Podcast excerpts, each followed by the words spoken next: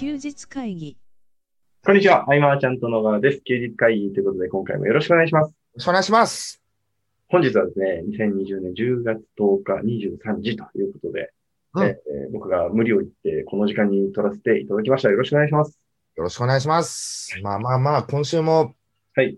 いろいろ本当にありました。そうですね。目まぐるしいぐらいね、時間が経つのが早くてというか。いやー、本当ですね。もう、奇遇ですね。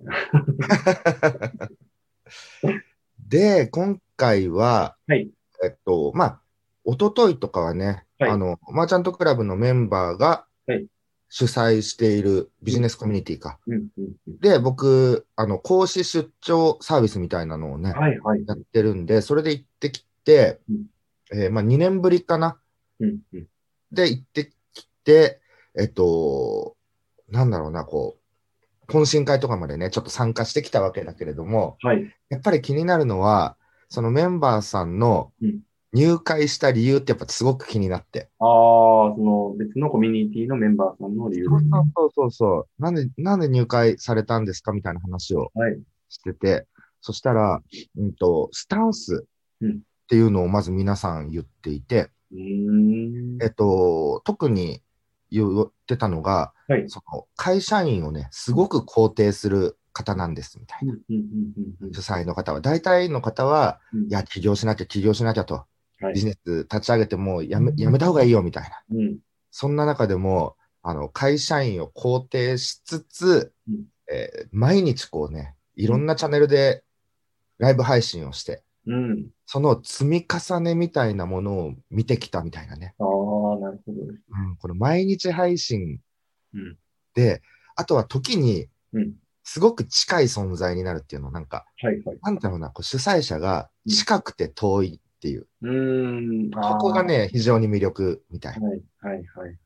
近いことによって、うん近いっていうのはまあ親近感もそうだし、共感できる部分もそうだけど、時にね、こう、500人規模とか、うん。当然1000人集まる、えー、ズームとかのライブとか、ああいうのやってて、はいえっと、遠い存在がまたそれ憧れになったり、えっと、時に代弁者みたいな。うん。これがわた私がいる場所がこんなに素晴らしいんだみたいな。うん、うん、うんうん。なんかね、そう、近くて遠いっていうの一つなんかキーワードとして感じたなぁとう。ん。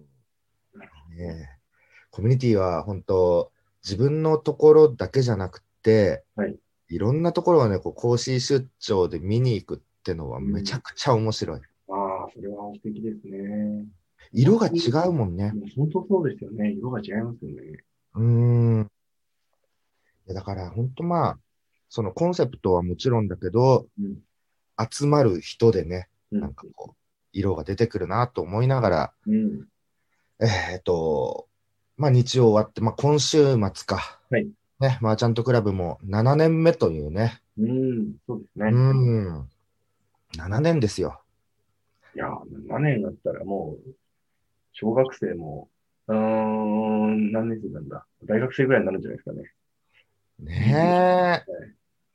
いやはや、それでね、まあ、はい広報委員会のメンバー、まあ、約10人か。はいえすごい、いろいろこう手伝ってくれてて、うん、うん。まあ、後でその、今日健太と収録前に話してた、はい。その、お願いすることのね、うん。大切さとか難しさとかね、うん。うん。そこもそうなんだけれども、今日はその中でもメンバーにね、はい。とシェアしてた中で、はい。あのインタビューとかうん。対談って、そのマーチャントクラブに限らず、まあ、よくあることだと思うんだよね。そうですね。で、その時に、やっぱ、その質問の仕方によって、はいそれを記事化するにも、音声で配信するにも、全くこう、良くないうんメディアってコンテンツになっちゃうって話をしていて。おー、なるほど。うん例えば、はいえっと、まあ僕が普段言ってるのは、その、めちゃめちゃその人について調べるっていうのはまず大事だよっていう。うん、これは調べてる方が会話のネタもね、豊富にあるし、あとはそこまで調べてくれたんだみたいな、うん。えーまあ、信頼にも近しいようなものが生まれやすいというか。うん。で、もちろんそのテーマに沿うのもすごく大事で、聞いてくれる人のため、見てくれる人のためといううん部分で。だからここでまずは、はい。えっと、どうでもよいことを聞かないっていうああ、そうですね。話ですね。多分、イメージだけど、はいあの、堀江貴文さんとかにそういう質問したら、はいいやそんなん僕に聞かないでで一周されるんじゃないかなみたいそうですね。うん。な。うん。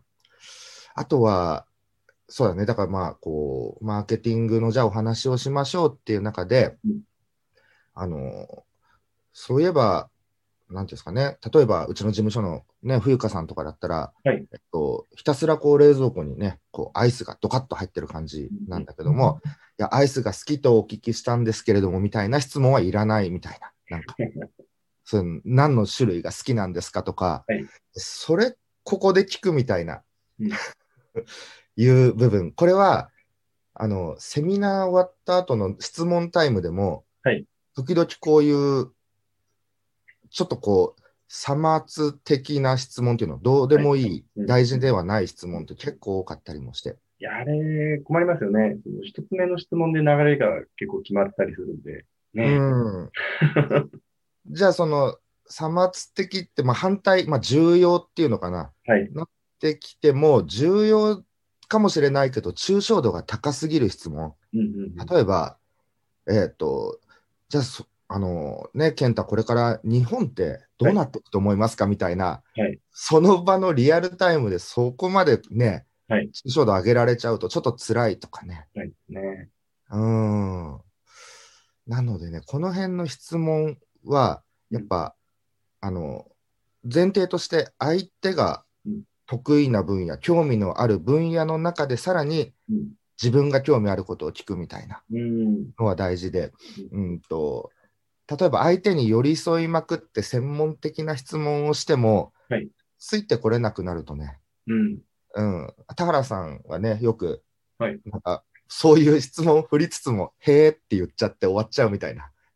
高原さん、あれ、あの、次何しようかって考えてます そうだね うん。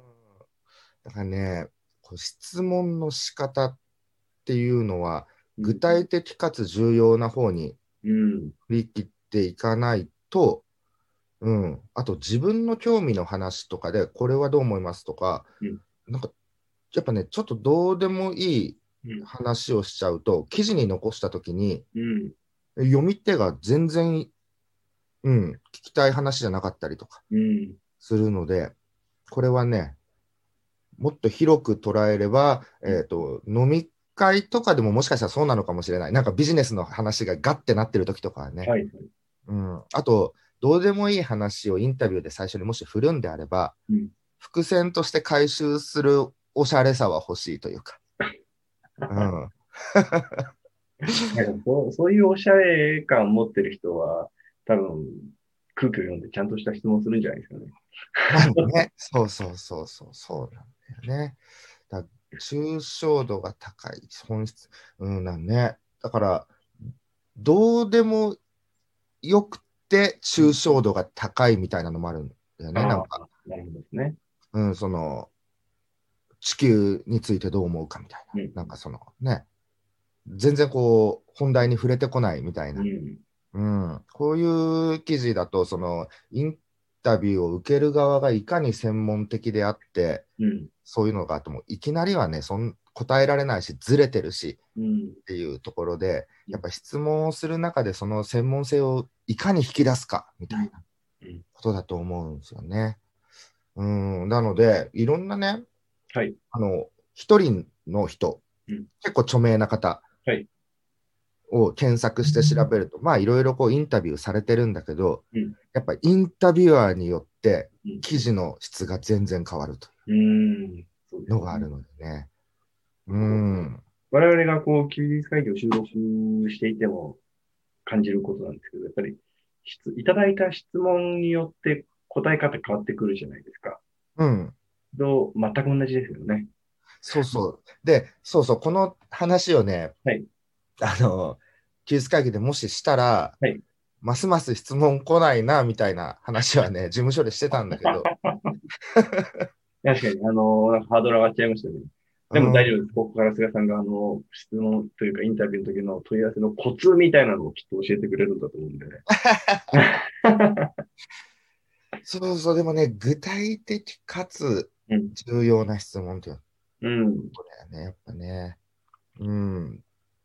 そうそう、それを意識してるだけでも、はい。結構いいインタビュー記事とか、インタビュー音声になるんじゃないかなと。いや、本当そう思います。なんかこう、何でしょう、こう目線が自分すぎないというか、ちょっとい、うんその抽象度っていう抽象度は、その質問の抽象度っていうよりも、視点をちょっと上に上げて、このセミナー全体で、こういう質問あったら、なんかや役に立ちそうだな、みたいな質問が助かりますよね。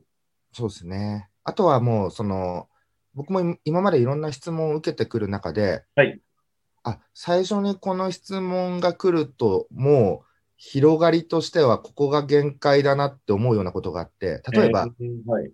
えっと、じゃあ、あの、今、事務所にいる、えーフジップリンさんとか、はいえセドリでね、こう、コミュニティ作って、いろいろこう、専門家として活動されてるとはいいう中で、じゃあ今日はフジップリンさんと対談していきたいと思います。よろしくお願いします。みたいな中で、フジップリンさんはどんなお仕事をされてるんでしょうか？みたいな質問から入ると、しんど。そこからっていうとことかね、そうですよね。いや、ブログ読んでくれよっていう話になっちゃいます。そうなんです、そうなんです。そこから専門性、藤本さんの良さを引き出すとしたら、結構大変だし、そうですね。うん。そう、そういうところだよね、なんかね。そうですうね。ん。あとは、やっぱり下調べはすごく重要で、うん。そんなにそのね、Facebook なり、なんか拾える情報がない場合はね、はいうんと、その方が著者であれば本っていう部分もあるけど、うん。うんと、結構ね、こう、苦労してる部分っていうのは絶対にあるはずで、そうですね。で、ターニングポイントみたいなのも絶対にあるはずで、だけどそこも、ターニングポイントはどこだったんですかって聞くのは簡単。はいだけれども、えなんかいろいろ調べてると、うんここが僕切り替わりだと思うんですけど、どうでしょうみたいなうん。方が、より向こうのね、喋りやすいですね。喋りやすさ。が変わってくる。うん。うん。そうそう。で、ね、相手の興味あることにやっぱ寄り添っていかないと、うん。ね、あの、たまにはい質問をして、うんあ、そうなんですねってなって、インタビュアーの方が、いや、あの、僕はですねって言って、自分をいっぱい語ってしまうと、またなんかはい、おかしくなってくるというか、いや、本当ですね。じゃあそれでインタビュアーとしていろんな人にインタビューするとするじゃないはいです。か。はい。でも毎回、いや、自分はっていう方向を持っていくと、うん誰と対談取っても似たような音声になるというか、そうですね。そうそうそうそう、ね。やったことあります昔。いや、僕もある。僕もいいっぱいやっぱ失敗してきたっていうか、はい。改めて思う中でのね、教訓なんでね、やっぱね。ね。本当に、自分、インタビューの相手のがいる場合は、対談は別ですけど、インタビューって感じだったら、本当に自分の色は消した方がいいなっていうのは、僕は、ひしひしと言ってましたね。そうそうそうそう。そう。あ、そのし質問いいねみたいなね。はい。なんか、うーんと、待ってましたって質問をどう出せるかみたいなところだったりもするしで、すね。あとは、あ、そこまでうん細かく具体的に引き出してくれるんだとかね。うん。うん。だから下調べ準備に、まあ、結構かかってるっちゃかかってるわけですけども。はい。うん。そうそう。皆さんもね、あると思うんです。こう、じゃあちょっと音声取らせてもらえませんかとかね。うん。そういう時に、この辺をちょっと意識する。すごくいい記事、音声なり動画なりが残って、うんえっ、と、インタビューされた側としても、うんどんどんね、こうシェアしたくなったりとかうんするかもしれないし。ちなみになんですけど、あの、菅さんは、こう、どこかの、その場、どこかの場で、ちょっと音声取らせてもらっていいですかって言われたことってどの、あるんですか？ハオロンさんとかですかね。ああ、まあそうですよね。5分、5分みたいな。飲みの場だったりもね、よく、はい。うん。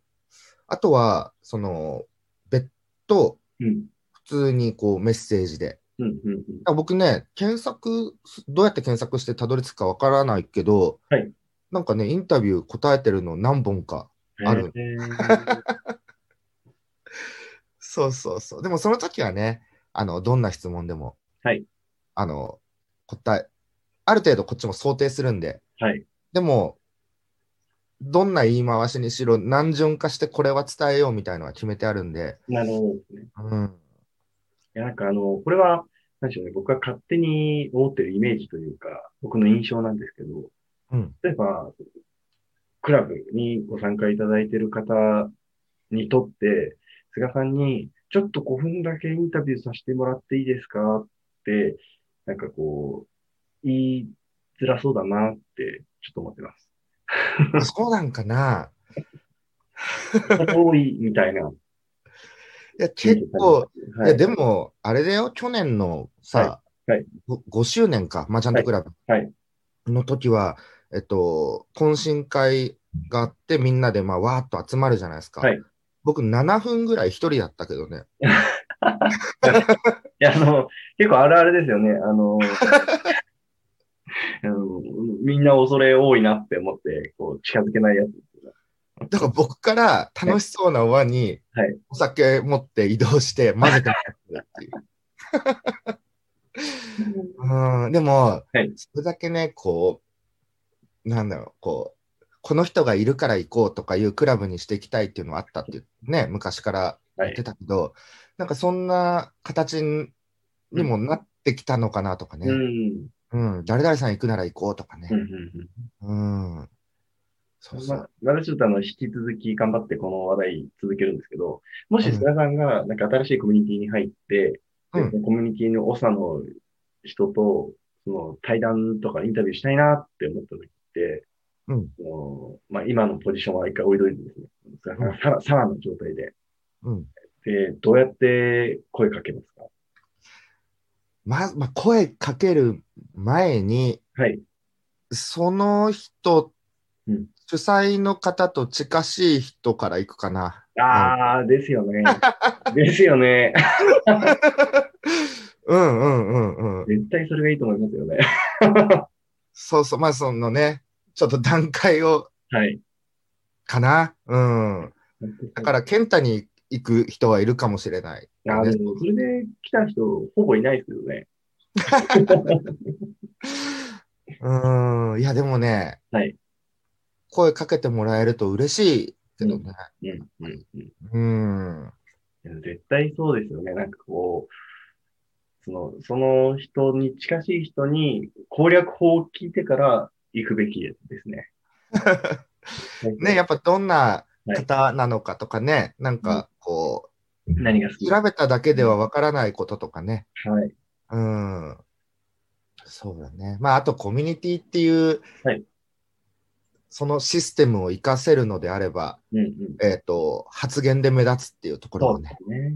やってくかなとかね。うん。そうだな。あとは、僕は昔本当にお酒飲めなかったけど、はい。本当にすぐね、1杯2杯でダメになっちゃってたけど、うんやっぱり2次会、3次会までうん頑張ったっていう、うん人数減ってくんでね、そうですよね。減ってきてからこそと思いながらもう自分でももうほぼ覚えてないみたいな。でもね、そういう残れば話す機会増えるななんて当時はそんな風に単純にうん考えて、うんうん。うん、たとこもあったかな。まあ、残れば話す機会増えますよね。うん。まあね、ちょっとした集まりとかもよく行ってたりとかね。やっぱ、り、その、ね、パソコン上ではね、はいいろんなことを勉強して、検証してっていうのがあるけれども、うんと、ベクトルとしてはコミュニケーションの方にね、比重がそうですね。あって、でもそれは、はいさっきの収録前の話もそうだけど、はい。それで良かったなと思うしね。うんうんうんうん。スキルを磨くとかじゃないんだけどね、コミュニケーションは、僕の中で。うん。なんとも、うん、好奇心、興味、はい。もっと聞きたい、もっと知りたいとかね。そうそう、そういうとこからだったけどね。うん。だから僕は本当一番の勉強は、はい。やっぱりその対面での場が何よりも勉強うんになってるし、うんえっと1対1でね相談できる機会なんてあった日には、うんカスタマイズして教えてくれるのが最高だよねやっぱり。うん。うん、なセミナーだったら全体に当てはまるっていうところで少し抽象度が上がるとしても、はい。その抽象的なものを具体的にうん僕に向けて落とし込んでくれるとか、どんなに素晴らしいサービスだろうっていう、はい。ぐらいね。めちゃめちゃ勉強になるんで、うん。うん。少人数ってすごくいい、ね、何かあると思うね。うん。そう、その中で、そうそうそう、あのーお願いをするっていうことはい。の、僕は相当、僕の中では勇気で、はい。勇気出さないと言えなくて。うん。そうですよ。本当。苦手だったんですけど。でもこの一週間気づいたらお願いしかしてなかったですね。そう。だお願いに関して言うと、例えばだけども、はい。2000、そうやな、6年とかの頃とかも、はい。えっ、と、じゃあビジネスのコンテンツを作ったと。うん、うん、うん。それをね、アフィリエイターさん、3人の方に、うん。どうやってお願いしようんう。。知ってるの3人しかいない。このはい3人の方にお願いするにはって、ものすごく考えうん。たし、うん。ちょっと言わないで、やっぱ自力で頑張ろうかなとか、うん。うん。そんな葛藤もありながらも、やっぱね、はいお願いしてきてよかったなと思うし、うん。うん。でもね、お願いされることははい。慣れてるうん。うん。けどね。うん、なんだろうね、これすることの、んなんか抵抗。うん。うん。何なんでしょうね。うん。やっぱ、うん僕とおさんがこうステージが違いすぎて、なんかちっぽけな話になっちゃうんですけど、あのー僕の場合は、すごく、なんか、打ちひしがれるというか、自分はただの普通の人なんだって、こう、認識してから、めちゃくちゃお願いしやすくなりましたね。ああ、普通の人、あの、あの、自分でやってもダメだわって思ってから、うん。お願いに回るというか、お願いしかしてないという状態ですね、あーあ、でも、今回も僕、でもそういうとこはあるかも。やっぱもうダメだ、自分今。一人じゃとか、うん。そろそろ体がやばいかもとか、うんうんう。うんん。そう、そんなところでやっぱダメだ。素直に本音でうん。ダメだと。うん。だから、助けてほしいに近いお願いというかね。うん。でも、言えた自分はちょっと、はいなんかこう、うん、人としてまた成長した気がします。うん。うん。でも、はいその分、頑張らなきゃっていうのはね、今以上になったので、ああ、そうですね。確かに。うん。これだけしてもらってる以上とか、うんなんか、うん。それはね、義務とかでもね、ないんだけど、うんなんかね、うん。いい関係をもっと作っていくためには、ね自身がもっとってなるようなね、いい感じで、うんうん。こっちもこう、提供できるものがないとお願いしにくいですよね。うーん。いや、そうなんですよ。ねえ。いやいやいや。うん、そう。お願いもいっぱいした一週間だったかもしれない。はい。うん。そう。だから皆さん、あれです。あのーね、インタビューもそうだし、お願いもそうだけれども、はいこう、やっぱね、対話なんですよね。本当に大事だなと。うーんと、ちょっとね、やっぱ時代が変わってきてるいや、めちゃくちゃ変わってきてますよね。いうところで、例えばだけど、うん。うーん、マーケティング一つとってもそうで、はい。あと10年前うん。とかに、うん。えっとプロモーション組んでいく時とかに、はい。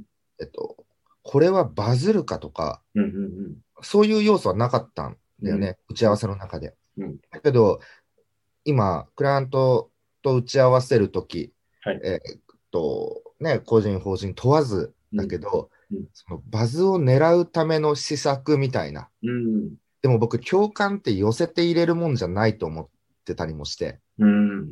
なんだろう、こう、作られた共感っていうのかな。あ、なんか、なんか、その嘘くささっていうのはね、うん、あって。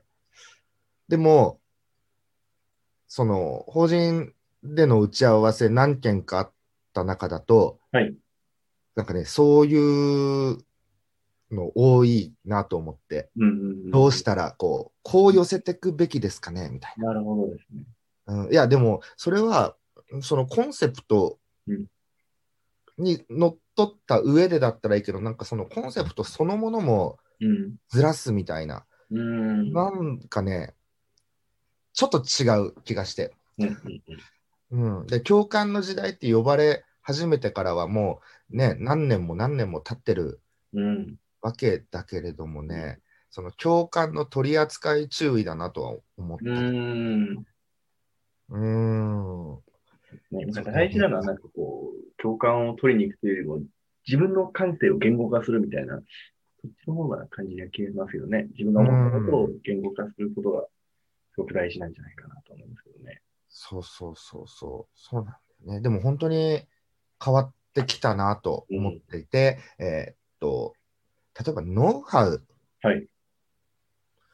で、えー売り、ノウハウを販売しても別にいいんだけれども、はいはいとそのテクニカルなものをうん売って、売って体制していこうみたいなモデルはかなりもう厳しいかなっていう。そうですね。うん。僕はあの、ちょっと話戻っちゃうかもしれないんですけど、今話をしていて気づいたことがあって、うん。あのお願いの話に戻るんですけど、うんうん。そのお願いするようになったの一つの理由というか、今思えばって感じなんですけど、うん。こうこれまでなんか再現性みたいなのを考えてたんですけど、うん。今僕の考えは再現性はいらないなって思ってるんですけど、うん。そう思ってからめちゃくちゃお願いするようになったかもしれないです。あー、なるほど。再現性なんていらないなって思ってから、すごくあの、お願いし倒すという状態になってあー非再現性の追求はね、はいなかなか浸透しないけど、言い続けてきたことでもあるしね。ううん。ん。絶対再現性ない方がいいですね。そその再現性のね、はいなさを生み出すには、その外交なんだよね。自分の。個性を、はい、えっと、情報発信に乗せていくっていうことだけではなくて、うん。その個性をね、対面とかで活かしてうん。生み出す、作り出すっていうのが、うん。非常にね、真似できないって思われやすいし、そうですね。うんいわゆる情報戦みたいなことは言われてますけど、あうん、の人がしなんか気づいてないところの情報を持っておくみたいなのがすごく大事だなとか思うようになって。うん、うん、うん、うん。でそれってやっぱり表じゃやっぱ出てこない話が多いんで。そうだね。そうそうそう。うん。どうしようかな。7周、7周年じゃない、6周年で話すはい内容。はい。まだね、ちょっとこれからね、ちょっとドタバタドタバタしつつ、ずっと頭の中にはあったんだけども、でもね、僕もその、なんだろうな、この今のバズるだとか共感うんうんか、その辺に対してうん、うんうんと深く納得いくところもあれば、うん、やっぱり感じてる違和感もあって、うん、うん。でも、ね、日々こう、プロモーションとか打ったり、えーセールスしている人は、はい。若干感じてるんじゃないかなと、僕と同じように。でも、ズバッと、こう、見解として見出せないというか、うん、僕もね、なんて伝えたらいいかなと思ってね、うまいことね、えーまとめなきゃと。いや。あの、なんかほとんど情報発信しなくなったじゃないですか。うん、なので、言語化することがすごく少なくなってきてるなっていうのが、なんかうっうっすらとこう課題として感じるようになってきてますね。うん、うん、うん。自分ごとでした。ね 失礼しました。あとはね、その、僕が関わる人たちが変わってきたっていうのもあるんだけど、うんうんえっとね、その手法を知りたいというよりは、はいその手法を持ってる人と出会いたいってうん。いう人が多くて、うんうん。なのでね、こう、本当ウェブがね、まだまだちょっと苦手でとかね、うん。で、そういう方は、マーケティング、うん。裏方でガツッとやってる人とつながりたいっていう要望は結構あるんだよね。うん。だけども、そういう人ほど潜ってて見つからないと。いやー、わかりますね。潜ってますからね。かといって、バーンと表に出てきて、うん。わーってやってる人うんにすごく怖さがあると。うん。うん。派手にね、やってる方々。でやっぱマーケティング、マーケターは裏方じゃないですか。そうですね。まあ、コンサルタント含め。ね。うん。だから、本当に普通にこう、裏にね、うん潜ってる人は発見できないから、こことかいう相談はね、結構、うんだから誰か知らないですかみたいうん。な。うん。来るわけでね、なるほどと。うん。で、やっぱその、じゃあ1から10までノウハウをはいってなると、うんなかなかその実業の普段の仕事の方で、はいやっぱ手が回らなかったりとかうね。ん。うん。あの、結構、元も子もないこと言っていいですか？うん。あの、僕も結構要は自分が何もできないなと思って、こう、できる人を探す風になってるんですけど、うん。探す基準が意外と、こう、表立ってガンガン情報発信してない人を探してるなと思って。なんかあの、本当み、探すの大変ですよね。そうなんですよね。うん。そう、あの、まあ、その発信をね、決して否定してるわけでもなあ、いしそこの魅力もあるけれども、本当ね、そうじゃないところの広がりの大きさっていうのをね、うん。年々実感していくというか、はい。うーん、そうそう。ねえ。だから、例えば、はい僕らの共通のね、えー友人、知人っていうと、まあ、浦野さんとかね、はいはいはい。いまず発見できない、やー、絶対に。ね。はいそうそうそう。でも、そう、やっぱり、会うと、うん。あ、なるほど、さすが桁違いだなって思ったりとかね。ううん、ん。そういうところの刺激がもう、すごかったりして。うん。うん。そう、なのでね、こう、ほんとこう、対話、外交、いろんな、ちょっと今日キーワードね、出したけれども、えっ、と、今僕も健太も、はいそこに夢中になってるには、それなりのはい面白さ、楽しさ、はい。えー魅力、メリットがあるっていうところなのでね、そうん。なんかそういう世界をもっと知りたいよなんていう方がいたら、これはまたいろいろ語らいたいですね。なんかね。うんで僕飲み会の回数を今、なんか増やそうなんて思っちゃったりもして。まずいのかな？わかんない。や。はい。うん、そう、あのね、そんな大人数じゃなくですけどねそ。ういう語らいがしたいななんて思ったりするこの頃です。はい。ぜひ僕もそこに混ぜていただけるように頑張ろうかなと思いそうですね。ちょっとね、ケンタだから二人で飲む日をね。あ、っそうですね。はい。とね、決めないと。お願いします。うん。えー、ということで、今回結構ベラベラと喋ってしまったんですが、えーはい今回このぐらいにしておこうかなと思います。はい。えー休休日会議では、えーご意見、ご感想、ご質問お待ちしておりますので、お気軽に LINE の方からご連絡いただければなと思います。えー最後までお聞きいただきありがとうございました。ありがとうございました。休日会議に関するご意見、ご感想は、サイト上より受けたまわっております。休日会議と検索していただき、ご感想、ご質問フォームよりご連絡ください。